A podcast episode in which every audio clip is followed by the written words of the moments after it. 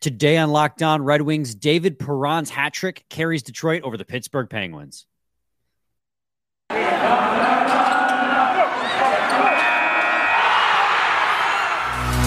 Your Locked On Red Wings, your daily podcast on the Detroit Red Wings, part of the Locked On Podcast Network. Your team every day.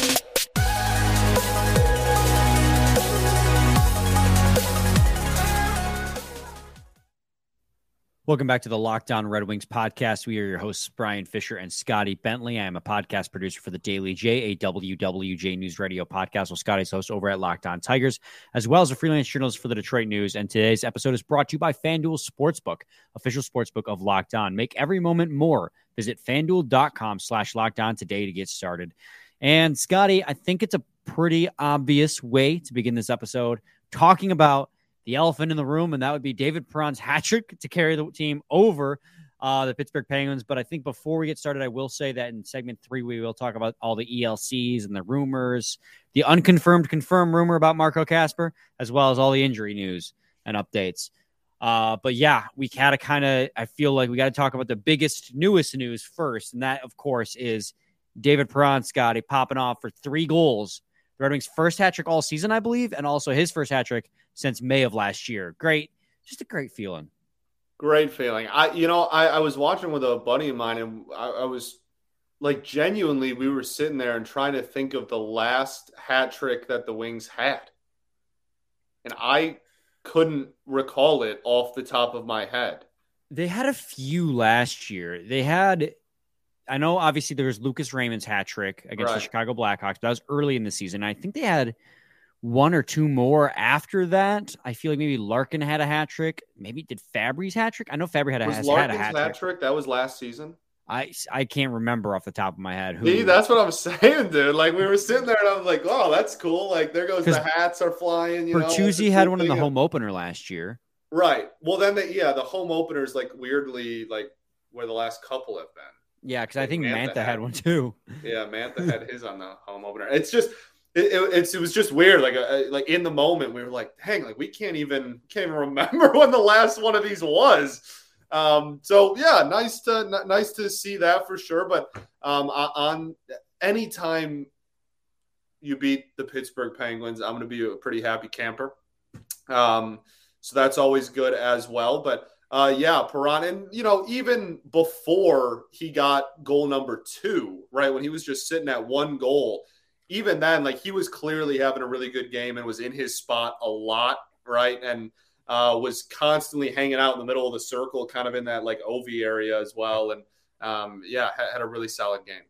Yeah, you know, and he's not the only one. This is a weird game to talk about. Obviously, so the Perron hat trick is so cool. Um, and Larkin got three points in this game as well.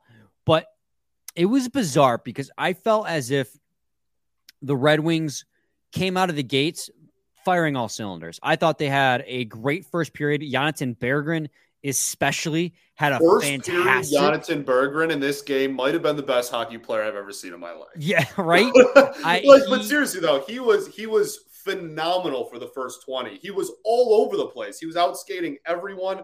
He had several opportunities, high danger at that. Finally got rewarded later in the game. Like he looked amazing in in, that first period. And that sure. was playing on the fourth line as well with yeah. uh, Czarnik and was it Luff he was playing with? I think I, be- I believe it was, it was Luff. Luff. Where was Hirose playing? Oh, you know what? He was probably fourth line. Let me double check on that. I have to scroll all the way back. Hirose, I'm drawing a blank on that. You know, you know what the Hirose is? That's a dog. It was. That's oh, I'm sorry. Berggren, Czarnik, and Erne to start there you the go. game. Yeah. Yeah. So, but he they they looked great, and then he he weaved his way through the middle, drew a penalty, and then he was rewarded on that power play. The Do you think that was, was close cleared. to a shot? By the way, say that again. Do you think that was close to a penalty shot? Uh, I don't know. I don't think he was away away enough to warrant a penalty yeah. shot. It was close, but he definitely. I mean, he made that happen by being so silky with his mitts. Yeah, and then he 100%. got rewarded as the second unit came out and he went out there with Czarnik and it was a was it Oesterle, I believe, fed. Actually, I have the stats up right here so I can just quick reference it.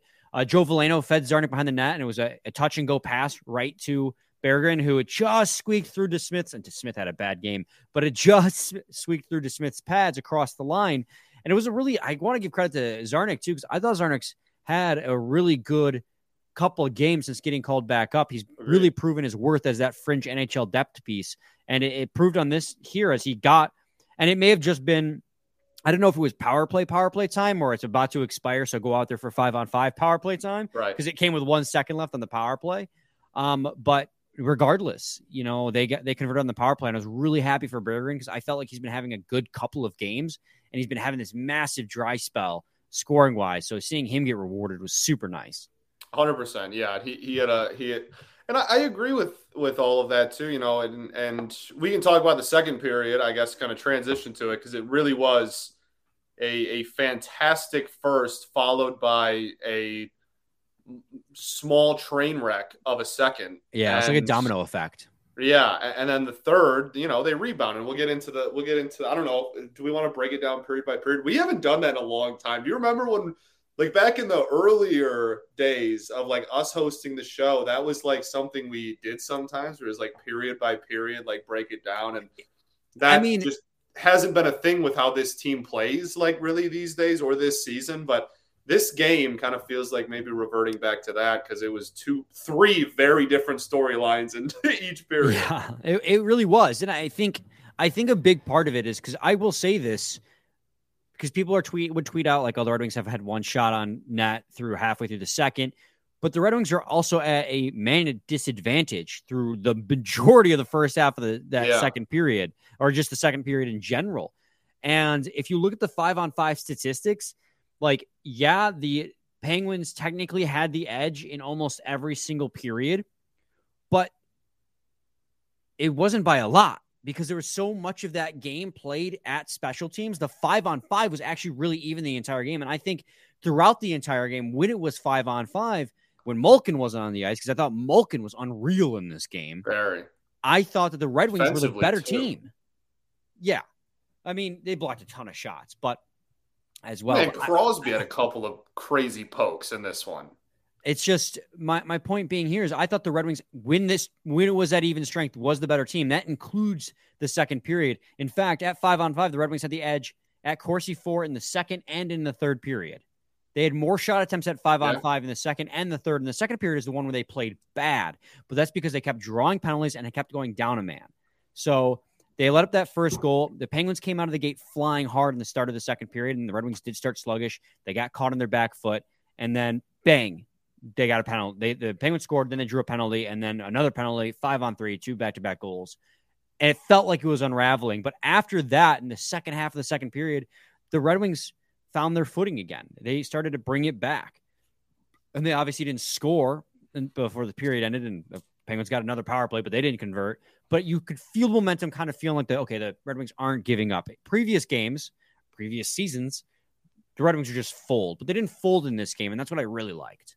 Oh, yeah, hundred percent. And and the the not only the like even when they were giving up all the goals, it was kind of like, you know, got to look around. You're like, oh, brother, like here, you know, here we go again, kind of thing. But um, in the third, bouncing back and and honestly, well, there you go. You can kind of see it. I, I was gonna say, kind of toward the end of the second, more so than really the start of the third. They uh, is when they bounced back, kind of in a in a big way. So yeah, nice to see. I agree. There, there's that's the kind of stuff that at this point in the season we're looking for anyway. Like we're looking yeah. for like statements to be made and like storylines to follow in each game and you know, not blowing three goal leads and losing and being able to rebound from those and recover from blown leads is is I think something that everyone can kind of take. Well, I'm like right here in this so obviously you can see first period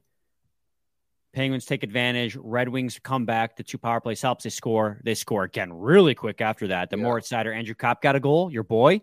Even, yeah, man. Him, him been, he continues to look really. I, I know. I, I, know the first whatever third of the season was not great, but he continues to look really solid in this calendar year. I mean, two back-to-back goals for the Red Wings again. They've been scoring in bunches a lot these last few yeah. Even the ones they lose, scoring in bunches. As these two goals came really fast back-to-back. Moritz Seider shot deflected by Kubalik. Penguins going to power play. They don't convert. Then Lindstrom, and this is this is something too that maybe I'll have to save for the second segment, but the importance of carrying the puck into the zone, maintaining possession, led to that what ended up being a Kubalik goal, but released by Lindstrom. Um, and I'll, I'll talk about that when we come back. But first, I got to talk to you guys today about FanDuel. The tournament is heating up, and there's no better place to get in on the action than FanDuel, America's number one sports book. That's because right now, FanDuel is giving new customers a no sweat first bet up to $1,000. That's up to $1,000 back in bonus bets if your first bet doesn't win. Just go to fanduel.com slash locked on and sign up today to claim your no sweat first bet. Then you can wager on everything from the money line to point spreads to which team will be cutting down the net all on an app that's safe, secure, and super easy to use. So don't miss out on your shot at a no sweat first bet up to $1,000 when you join FanDuel today. Just go to fanduel.com slash locked on to sign up. Make every moment more with FanDuel. Segment two, Locked On Red Wings podcast. We're breaking down the seven to four uh, win over the Pittsburgh Penguins. And I was about to go into how that Lindstrom Kubalik goal, his 18th of the season, as he's approaching 20 goals. Bang for you know his production has definitely slowed down in the second half of the season, but he's still, I mean, better than what we expected him to do uh, coming into the season. I think for sure. I think 20 goals was the high end. He's at 18 right now. So, um, but my point being here is that third goal in the first period doesn't happen if Larkin doesn't carry that puck across the blue line, maintain possession, and circle back, feed Oesterle, and then Oesterle find Lindstrom as the late man in. We've been talking so much, Scotty, about maintaining possession across the blue line. No dump and chase, no drop back passes. Just find a way to carry the puck across the blue line and things will happen. Literally just zone entry. like like li- just zone entry. Like literally just be able to enter the zone as you said without dumping and chasing or doing a drop back pass. And they were actually able to do that reasonably well in this hockey game. And what's the thing is, is about that is if you carry that puck into the zone, and this is going to sound like so no doubt, but you carry that puck into the zone, you're capable of setting up. And that's what happened. They didn't score off the rush here. They broke into the zone. Larkin stopped, circled back towards the top of the blue line so his teammates could set up. Unbelievable pass. Yeah. Stops, circles back, cross ice pass right on the stick. Beauty. Bingo. Uh, but then second period happened and Pittsburgh Penguins brought it hard. Uh, they got a power play, got another call to go five on three, and Malkin did his thing. And then they scored again. And this is where things got interesting. Uh, Jeff Carter's goal to make it three to three, where I, I tweeted out jokingly um, that I was going to start spinning the tankathon wheel because it felt like things were just going to fall apart. Scotty, was that goalie interference in your eyes? Was a was close the... one. It's a close one, man. I I, I don't want to be like the biased fan either. Like I don't want to just be like, oh, like you know, no. But I I understand. I'll I'll say this. I do understand the implosion from the Red Wings. Really, just in general, I, I understand the frustration that comes with that that entire situation was wild. That entire like whatever it was, minute and a half, two minute stretch all around it was crazy too. Yeah, I I so here's my thing. I think based on the precedent set by the NHL that that was goaltender interference, but I don't think that Jeff Carter changed the result of what that puck was going to do. Now, so that puck would have gone in regardless, and it would have been a goal. But the problem is, is if the precedent is if a goal, if a if a player affects a goalie's ability to play the puck, and right. that's goalie interference, then that was goalie interference because he did shove his leg into the net. Now, when they called it a good goal, I, I mean, I thought, I mean, like, okay, yeah, that w- should have been goal interference by your own rule book, but I was also like, okay, but that puck was going to go. I didn't get so heated like some other people did. I didn't get as heated as Lalonde did. Um, but I understand Lalonde's frustration. clips he gave us. But but Lalonde is the guy who's supposed to get upset about that because right. by the NHL's rule book, it was a goal. It was goalie interference. Jeff Carter pushed Nedeljkovic's pad, which changed the trajectory of where his pad was going. I still think the puck was going to go in regardless, But Right. you, the argument is there, like that was goalie interference. Like that puck doesn't cross. You can make the argument that puck doesn't cross you the line can't, you fully. can't play that game though. You can't. Yeah. You shouldn't no, play like the well. It was going in regardless. Exactly. Well, like that's that's No. technically subjective. That's technically arbitrary. So like you can be hundred percent certain that it was going to go in anyway, but that doesn't matter because we don't know. A meteor could have hit the brake right at that moment, and it never would have crossed the line. You know what I mean? Like that's that. There's there's that's technically still subjective. So, um, and there shouldn't be any subjectivity in uh, uh, especially a replay review. yes, There shouldn't be any subjectivity like that. And um, so, yeah, I it, it's a it's touchy. It's it's iffy because I I agree with you that it like yeah it, it probably was like it, it probably was but i i think it's hard to look at the video and i don't know. I i always go i always go back to like in the video stuff like what do they how do they word it? Like undisputed Yes. evidence that's like the the big thing and I, I think it's hard to look at that review and well not hard but they came to the conclusion they came to and that uh, was the opposite that i came to when watching the review no, but I, I agree with you. I, I was saying my, my whole point was that puck was going to go in regardless, which is why I didn't get super upset about it. But what you said is true and what the NHL should have gone by. Right. Because, and Mickey Redmond said it too, is did they make that call off an assumption that that puck was going in?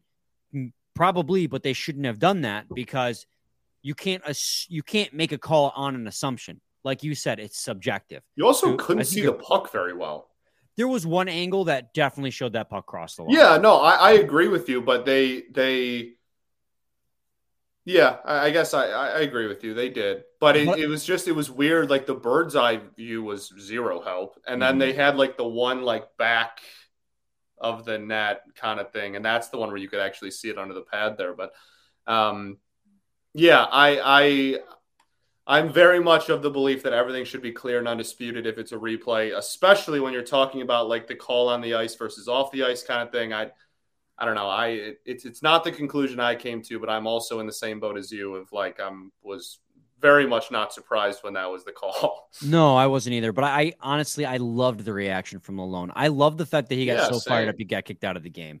Um, and you know, I understand it because you put your neck out there to try and change a result, and now you basically gave the Penguins over four minutes of consecutive power play time because you they went on the power play, then you drew a second penalty. Uh, to go to five on three, and they scored. So that first one expired, and then they score again, and now you immediately give them another power play. So it was like five minutes of power play time consecutively, which is why the second period looked so skewed. But again, I'm telling you guys, right after that, the Red Wings came back alive, and that at, at five on five, the Red Wings were the better team in that second period overall. I think it was literally a tale of the first ten minutes and the second ten minutes of that second period. But overall, the Red Wings had a go. I mean, if you at five on five, I keep saying at five on five. I hate I hate when I do that. But the Red Wings got outshot in the second period. Everything considered, fourteen to four, which is sounds really bad. But considering the fact that they had five minutes of consecutive power play time with another two minutes at the end, that's almost half the period they spent on the power play. Of course, they're going to outshoot the Red Wings that badly. But when you make it to even strength, the Red Wings were only outshot eight to four. At five, at even strength, it was much much closer. yeah So yeah absolutely it wasn't as if the only reason that second period looked as skewed as, as it was was because the just the sheer amount of power plays that the Pittsburgh Penguins got. i agree Uh, and then let's see, about 19 minutes into this, I should probably take another quick break, and then we can, I guess, break down period three. So- Yeah, right. fair enough Uh, so yes, we will do that. We'll take another quick break. When we come back, we'll talk about the four goal period three. Uh, take a look at the heat map, hockey stat card, and I'll let you know what moves were made. But Scotty, we have an off day. Thursday's or Wednesday's episode is going to be Mhm. Thursday's episode is going to be technically an off day episode with the preview. So Right. maybe we should save the actual full disclosure, Yeah. disclosure discussion about all the injuries, call ups, and signings for that day. i agree Okay, so I'll mention at the end, but then we'll save the discussion for Thursday's episode. Stay tuned to Locked On Red Wings. Segment three, Locked on Red Wings podcast. All right. Well, period three, the boys came back. They were back on their shit. It was a good period for the Detroit Red Wings. they were back on their stuff. That is dang right. Um, yeah, no, they, they looked really good. They they punched him in the mouth, and uh, I kind of got a little bit nervous when you know they went up four three, and then you know Pittsburgh came right back and it was four four again. I was like, man, that really sucks. And I thought that they were going to kind of crumble yet again, and yet again they did not. So yeah, big big props because then to go from there and you blew a 3-0 lead and a 4-3 lead and you still won by 3 goals. That's that's a statement type of victory right there without your head coach for the entire third period. Yeah, it was I mean, you have thankfully this is why you bring guys like Bob Boughner, uh Boughner on your uh, yeah, coaching sure. staff because they've had coaching experience. So Lalonde gets kicked out, and now you have Boughner who can take over. And like the system's in place. Yeah. Like it's you know it's, it's not rocket science. I mean, Right, it is yeah, rocket science, but the rocket science is already done by the time the player's on the ice. Right, right, yeah. The, the it's you're not changing system proficiencies in the Yeah. middle of the third period of a hockey game, but um, yeah, no, it's definitely it was nice to see. It was nice to see. Very nice. I don't want to call it a change of pace necessarily, but definitely something we're not very much used to, especially since the uh, trade deadline. But yeah, David Perron's. I mean, he's got a he's got a spot, man. We He's talked got a about spot, it. man. All of them were beauties. I mean, the shot. So was the first goal. I have to look at this again. I'm trying to remember what order these happened in. The first goal was the Dylan Larkin cross the offensive zone backhand pass from along the boards, feeding David Perron for the shot for the lead. And that was Dylan Larkin's 69th point on the season and his That's first nice. point in that game. Uh, and then so the Red Wings, Larkin had three points. Both Larkin and Perron had three points in the third period. Yeah, Like, that was that's how insane the third period was. But then, of course, what? Thirty seconds later, the uh, Penguins come down this come down the ice. A scrum happens behind the net. Ned doesn't know where the puck is. Archibald easy wraparound goal, and you're thinking, okay, well, that was fun while it lasted. I'm glad that they did that with and got our hopes up like that. And you're thinking again, or I'm thinking again, like, uh, they just can't, they just can't seem to get away. But they got away. They ran away after that. That's for certain. That is for certain. And yeah, I, all three Perron goals were very, very uh, on brand Perron goals, I guess we'll call them. Oh, but yeah, that third period, you know, I, I obviously he, he was, you know, a, a big carrier, but um, Larkin looked good. And, and I think we should, we should give some flowers to Ned. Uh, you know, Yes. Nedeljkovic was, he's go- taken a lot of heat this season. Uh, it's, it has not gone the way that a lot of people expected it to. I'm sure it's, it hasn't gone the way that he expected it to. And so, to I know he still gave up, you know, at the end of the day, four goals, but I, I don't think that he was like awful in this game. I don't think that the Penguins marched their way back in and, and like the the three goal blown lead was Ned's fault. As you alluded to, that's a lot of power plays over and over and over again in the second period that uh, is a tall task for any goaltender to kind of be asked to uh, go up against. So I I was I was pretty pleased with Ned. I, I have no no complaints over what Ned did in that. Yeah, he had a 9-10 save percentage at five on five in this game. Uh, so just kind of two of those goals came on the power play for the Pittsburgh Penguins. The only shot, the only goal I thought for his in him that was weak was the Archibald one where he just lost and just was stuck on the wrong post. Yeah, But again, it's another situation. I thought he had a really, really good game. He was one save shy of bringing the overall save percentage in that game back to 900. Uh, I just was, I was almost hoping the Penguins would just throw a lob one on net with like 30 seconds left to get him up to 40, 40 shots on net so he could have uh, 30 saves, but uh, no such luck for not 30 saves, more than 30 saves, but 36 saves Yeah. uh, for Alex Nedeljkovic. Uh, but I thought overall, yeah, he had a really good game and he deserves it. And I think they play Carolina next on Thursday. And if that's the case, then do we see him? I mean, he's already had a couple. He's had a couple Yeah. really good games against Carolina. And I think, you know, they won with him in net tonight. He played well despite four goals allowed. You could run it back. You got a day off in between.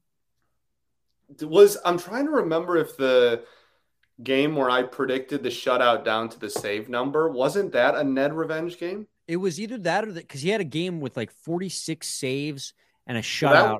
that was the one. It- that that was the one you called it, but then he had another one where he allowed like one goal on 47 shots against the Bruins, and I can't remember which was which. Right. Yeah. I feel like I. I feel like I remember it being uh, against Carol. Whatever. Either way, though, I he definitely already has had a couple. So, and I mean, Husso. Uh, I mean, done for the year. Yeah, so I mean, it's gonna be. I mean, we can get into that if you want. There's a there's a no, no. lot. I of- mean, we can. I, I think it's a the general conversation of what we're doing from there. We can save to tomorrow, but I think just immediately the assumption that Ned is going to be in that for that game against Carolina is a pretty decent one. Yeah, so I don't know because both your either. options here are like you don't have an a, above 900 save percentage goalie right now. Uh, well, that could be false. I actually don't know what Hellberg's save percentage with the Red Wings is currently, but you don't have a number one goalie. Let's put it that Yeah. way. You don't have a number one goalie, and that hurts. And that hurts a lot. And so it's going to be hard to tell you as an 895 Hellberg. So, yeah, you don't have any goalie with a uh, 900 save percentage right now. And it's going to be tough to decide night in and night out which goalie to start. I think they just ride the hot hand, and Ned had a good game, despite, again, four goals allowed. He had a good, a good game in this one. And so I think they probably just run it back with him. but really nice same- save in the first. Oh, yeah. kind of like diving across, glove thrown out there. Yeah. So in the same vein, yeah, they could uh they could go back to Nedeljkovic. They could go with Hellberg. I think it could go either way. I don't know. We're gonna have to wait and see. I think it would make sense to go to Nedeljkovic as it is again the team that gave up on him. If you want to see him mm-hmm. like ball out, but I have no inkling other, other than that as to who would even start that game. And he's not the Husso's not the only one who's hurt, right? Well, no, certainly not. There's a laundry list. yes. So Zadina might be done for the year. I think we may have mentioned on Sunday's episode, Monday's episode rather, that Fabbri might be done for the year or is done for the year. Fabbri is. That's Is. confirmed. Fabbri Yeah. is done for the year. Yes. Uh, Husso might be done for the year. Sherratt.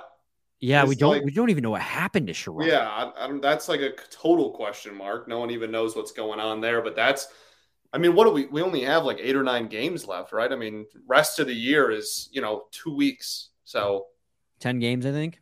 yeah, There's ten games left, something like that. So it's really uh so that that caused a flurry of moves. Edvinsson has officially been brought up. He's not an emergency call up anymore. Uh but Taro they're still only gonna they're gonna cap him at nine games played. Yes, that's why he didn't play in this game. They're gonna they're gonna look at each individual opponent and decide which is the best to give Edvinsson ice time in. Yeah. That's why he didn't, even though it was a home game, he didn't play against the Penguins because the Penguins are a good team. Yeah. So they, they're trying to Correct. Yeah, it's Yes. one way to put it. they're they're trying to put him in the best situations to succeed, essentially. yeah. Uh, then there's Taro Hirose was called up in this game, played almost eight minutes, almost eight minutes. I actually thought he looked pretty good in his limited ice time. Taro Hirose certified dog. Oh my goodness! Let me tell you. But then, of You course, learn something today. Taro Hirose dog. we're moving right past that. Uh, of course, that also William Wallinder was signed his ELC. He's coming to North America. He's going to finish the rest of the season uh, on an amateur tryout or professional tryout, one of the two with the Grand Rapids Griffins. Uh, Carter Mazur signed his ELC, which we were hinting would probably happen after they got goodness, eliminated. dude. Yes. I was so nervous. I really was. I was like scared about his, that his like decision on you know what's happening Yeah. with that. it made it just made sense for him to come to the pros now, but we've seen players be sentimental and want to run it back again regardless. I mean, Yeah, hell, I, I really I thought he was. I really at, at one point, I, especially like with the early bounce like that, I was like, oh brother, like I wish you won it all, dude. like I, I wish you, I wish Denver just routed everybody like they were supposed to. Man, that really did scare me. Yes. And then there's a rumor, it's an unconfirmed confirmed thing. So Rögle posted on their website, thanks Mar- Marco Kasper saying he's going to go to North America now. But the Red Wings haven't said anything about it. So until the Red Wings confirm it, it's not confirmed confirmed. But like but the team he is Rögle- actively playing for kind of did. So Is like, thanks, have fun in North Right. America. So kind of weird. I so he's coming over, but I'm still just waiting on that extra confirmation. So you're sit, looking at a situation where the Grand Rapids Griffins depth just got right overnight so much better. Yeah. They're getting Wallinder, who's a left shooting but right side playing defenseman. You got Carter Mazur, who's turned into a gem from the second round, as Wallinder has Yeah, also. Wallinder. And then Marco Kasper, your sixth overall pick from last year, is replacing your sixth overall pick from this year down in Grand Rapids. Of course, different positions, but it just sounded nice saying it that way. Um, so the Grand Rapids Griffins depth just got a lot better. And maybe if injuries stay crazy like this, because again, you have Czarnik, Luff, Chiasson, who's also hurt, and uh Hirose all up right now. Maybe you see Marco Kasper, a William Wallinder, a Mazur. Why That'd not? Right? Crazy dope. I mean, I'm down. That's what do you have to just lose? Do it. right. Uh, so we will talk all about that at much greater length on Thursday's episode. Um, but before we go, I did also want to go wrap back up to that game we were just talking about and take a look at the hockey scorecard and compare it to the expected goals for percentage in this game because it's good. Beauty. So, as expected, Larkin and Perron here, offensive juggernauts, production and offensive wise. Oh, that's someone. Um, I totally missed over that. I wanted to talk about Seider. He was Mhm. pushing pace, bro. He was like, great. like pedal to the metal, pushing pace offensively, um, to where like he was getting like offsides, like like uh, because of how much he was just like flooring it down the ice, especially early on in the game. I was, uh, I, I loved it. I, I'm never going to be against that, but I, I was kind of surprised. He was really, really like pushing pace really aggressively. I, I, yeah, I loved it. As you can see here, uh, or for those who are listening at home, Dylan Larkin or David Perron was the best player on the team on the hockey stat card. Makes sense considering he scored a hat trick in this game, which I don't even know if we gave enough love to the hat trick. Sick that we got finally got a hat Yeah. trick. It's going to be So labeled the. David Perron hat trick episode. Uh, defensive impact doesn't look favorably on him or Larkin. Larkin had an even better offensive and point production impact than David Perron, but a more significant defensive um, impact and a negative view. So he's second on the list overall. But then after that, you have Moritz Seider, Andrew Copp, Jake Walman, Pius Suter with almost 100% positive impact. Just not as great as the other two's positive impact. But Moritz Seider, Yeah. Andrew Copp, Jake Walman, Pius Suter, I agree, all had fantastic games in, in, in this one. You know, Pius Suter is another guy who maybe got a little bit underlooked in this game because of what everyone else was doing. But when he was on the ice, things were going the Red Wings' way. Same thing with Andrew Copp. Resign, uh, are, we, are we still on the resign bandwagon? I'm down. I'm down. Honestly, I'm this down, second too. half of the season has been night and day compared to the first half. Yeah, I'm very down. And then, of course, Jake Walman and Moritz Seider are exactly what Jake Walman and Moritz Seider are, which is great. They are who we thought they were, baby. Seriously. Uh, and then Olli Määttä, he's had a really rough. Ever since he signed his contract, he's been pretty sick, pretty. He's been toward the bottom of all Yeah. of these lists since signing his extension. Yes. And he and Haig, uh, they they they looked rough. A lot of those goals were with them out there on the ice, and that's that's rough. But even the expected goals for percentage shares a lot of that. Luff and Hirose led the team in expected goals for percentage, but again, nine minutes ice time, eight minutes ice time at even strength. So let's pump the brakes, Scotty, and the Hirose train. Uh, once we get to the players who actually played a lot of Hey, minutes. show me, show me the dog metric, Brian. Show me that. Yeah. I, you know, I only rag on Hirose just because you love him so much. I actually don't even mind him as a player. I think he's a, I really, he's really great at the AHL level, and I think he's fine when he comes up to the NHL. I just like to give you crap. So Show Taro that- Hirose, if you ever that, hear uh, this, show me that dog metric. He'll be, he'll be at the top. Let me tell you. If Hirose ever listens to this, I just hope he understands that when I give him crap, it's only because you love him so much, and not because I actually think he's bad. Uh, it's just fun to mess with you. But obviously, apart, Brian. Jake Walman, Moritz Seider, Andrew Copp, Jonatan Berggren were your top four. Um, when you talk about guys who played over 10 minutes of ice time, Yeah. and they all had over 50% expected goal for percentages. They were fantastic in every which way form. And yeah, that's about does it. Yeah. Cool. So, uh, Cool. Red Wings win. We'll talk all the ELCs and possible impacts of that tomorrow, along with a game preview. So, Scott, any final thoughts? We ball. We'll be back tomorrow. Same time, same place. To your team every day. Every day.